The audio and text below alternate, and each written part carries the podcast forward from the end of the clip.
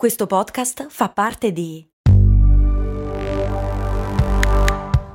Voice Podcast Creators Company.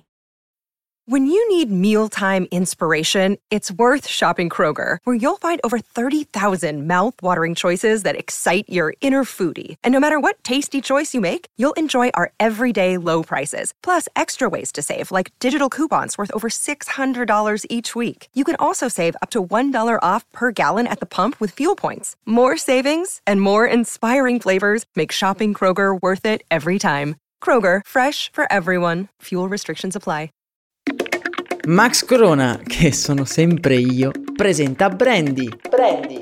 Ogni settimana, dal lunedì al venerdì, un distillato di fatti curiosi dal magico mondo del marketing e del business in generale. Brandy, servire freddo. Brrr.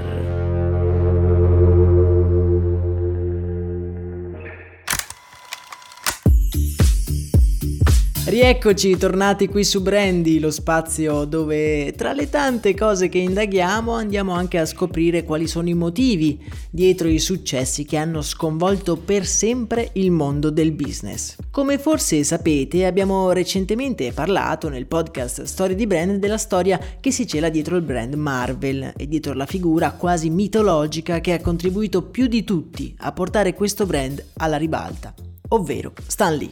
Trovate ovviamente il link nella descrizione di questo episodio se volete ascoltarlo oppure riascoltarlo.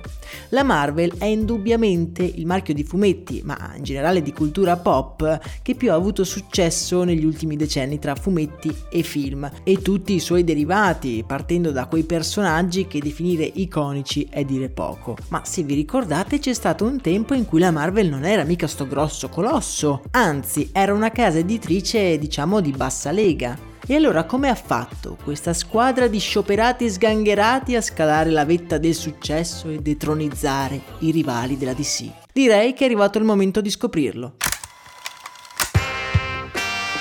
Dunque, secondo molti studiosi, il successo della Marvel è da attribuire nella loro capacità di uh, decifrare il mercato in maniera esemplare, capendo che le persone volevano dei supereroi più adulti e caratterizzati, aprendosi quello che in termine tecnico viene definito un oceano blu. Un oceano blu in marketing è infatti uno spazio di mercato caratterizzato dall'assenza di competitor, dal momento che si è creata una nuova domanda che prima non c'era e di cui nessuno ha ancora approfittato. Quindi la Marvel deve il suo successo ai suoi personaggi, come abbiamo detto, e alle loro storyline emozionanti e molto realistiche. Quello che però spesso non viene detto è che questi personaggi sono stati tutti creati negli anni sessanta, molto vicini gli uni con gli altri: Hulk, Spider-Man, Iron Man, gli X-Men, Daredevil, e tutti con dei numeri propri, quindi la quantità di storie da produrre era veramente incredibile. All'epoca i fumetti venivano realizzati seguendo il metodo classico, ovvero c'era uno sceneggiatore che scriveva uno script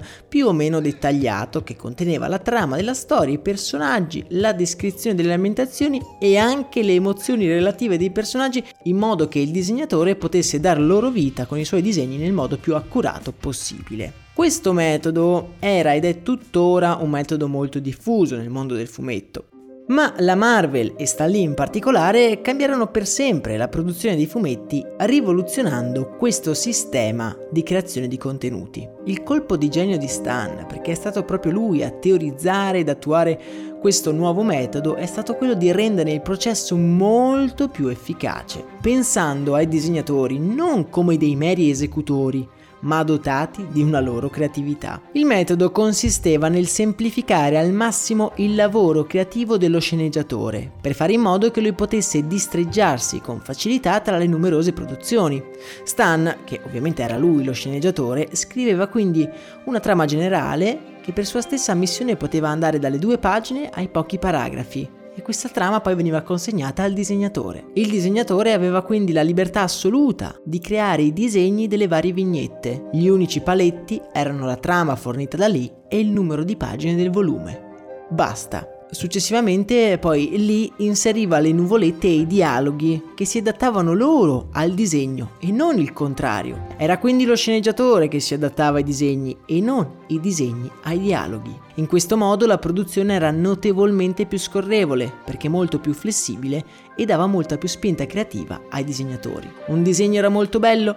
ottimo, lo si piazzava a tutta pagina e si sfruttavano i disegni un pochino più deboli per far andare avanti la storia. Stan Lee si rese conto che questo era un modo molto più economico di adattare i dialoghi ai disegni. Cambiare le parole infatti era molto meno costoso che cambiare i disegni, sia in termini monetari e soprattutto in termini di tempo ed energie. Con questo metodo, che venne poi denominato il metodo Marvel, l'azienda costruì il suo successo. E così fece anche Stan Lee. Grazie alle sue continue apparizioni pubbliche, Stan Lee divenne un vero e proprio personaggio, che non ha mai nascosto di essere il padre di tutte o quasi le storie Marvel di quel periodo. Se sono riuscito a trasmettervi che cos'è il metodo Marvel, capirete anche voi perché Stan Lee aveva sì il diritto di chiamare quelle storie sue, ma fino ad un certo punto. Le storie ovviamente le ha scritte lui, è vero, ma con l'aiuto innegabile dei disegnatori che hanno composto materialmente ogni scena della trama. Non c'è da stupirsi delle varie divergenze quindi che ci sono state tra i vari disegnatori come Jack Kirby e il nostro Stan, sfociate in un vero e proprio odio puro e semplice. Stan in un'intervista disse che gli unici con cui doveva dividersi il merito delle storie erano Steve Ditko per Spider-Man e sua moglie Joan per il soggetto dei Fantastici quattro. Certo non deve averla presa bene Jack Kirby, il compagno di mille avventure.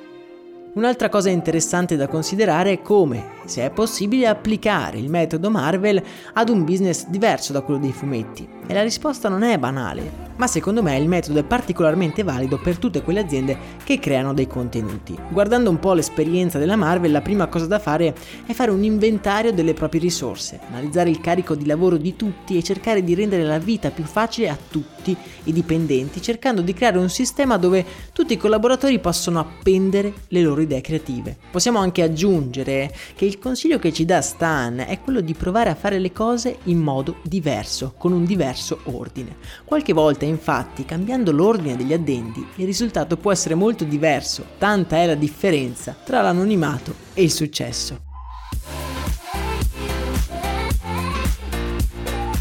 E questo era un po' il motivo secondo il quale la Marvel ha avuto successo in particolar modo nei suoi primi anni. Ricordatevi, mi raccomando, di iscrivervi al canale Spotify, eh, quello mi potrebbe dare davvero un grosso aiuto per portare avanti questo progetto, e inoltre di passarci a trovare nel canale Telegram dove possiamo anche discutere un po' su questi episodi. Per oggi è davvero tutto, io vi saluto, un abbraccio dal vostro amichevole podcaster di quartiere.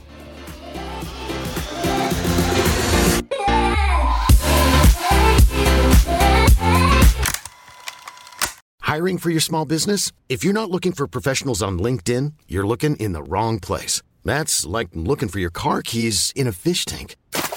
LinkedIn helps you hire professionals you can't find anywhere else, even those who aren't actively searching for a new job but might be open to the perfect role. In a given month, over seventy percent of LinkedIn users don't even visit other leading job sites. So start looking in the right place. With LinkedIn, you can hire professionals like a professional. Post your free job on linkedin dot com slash people today.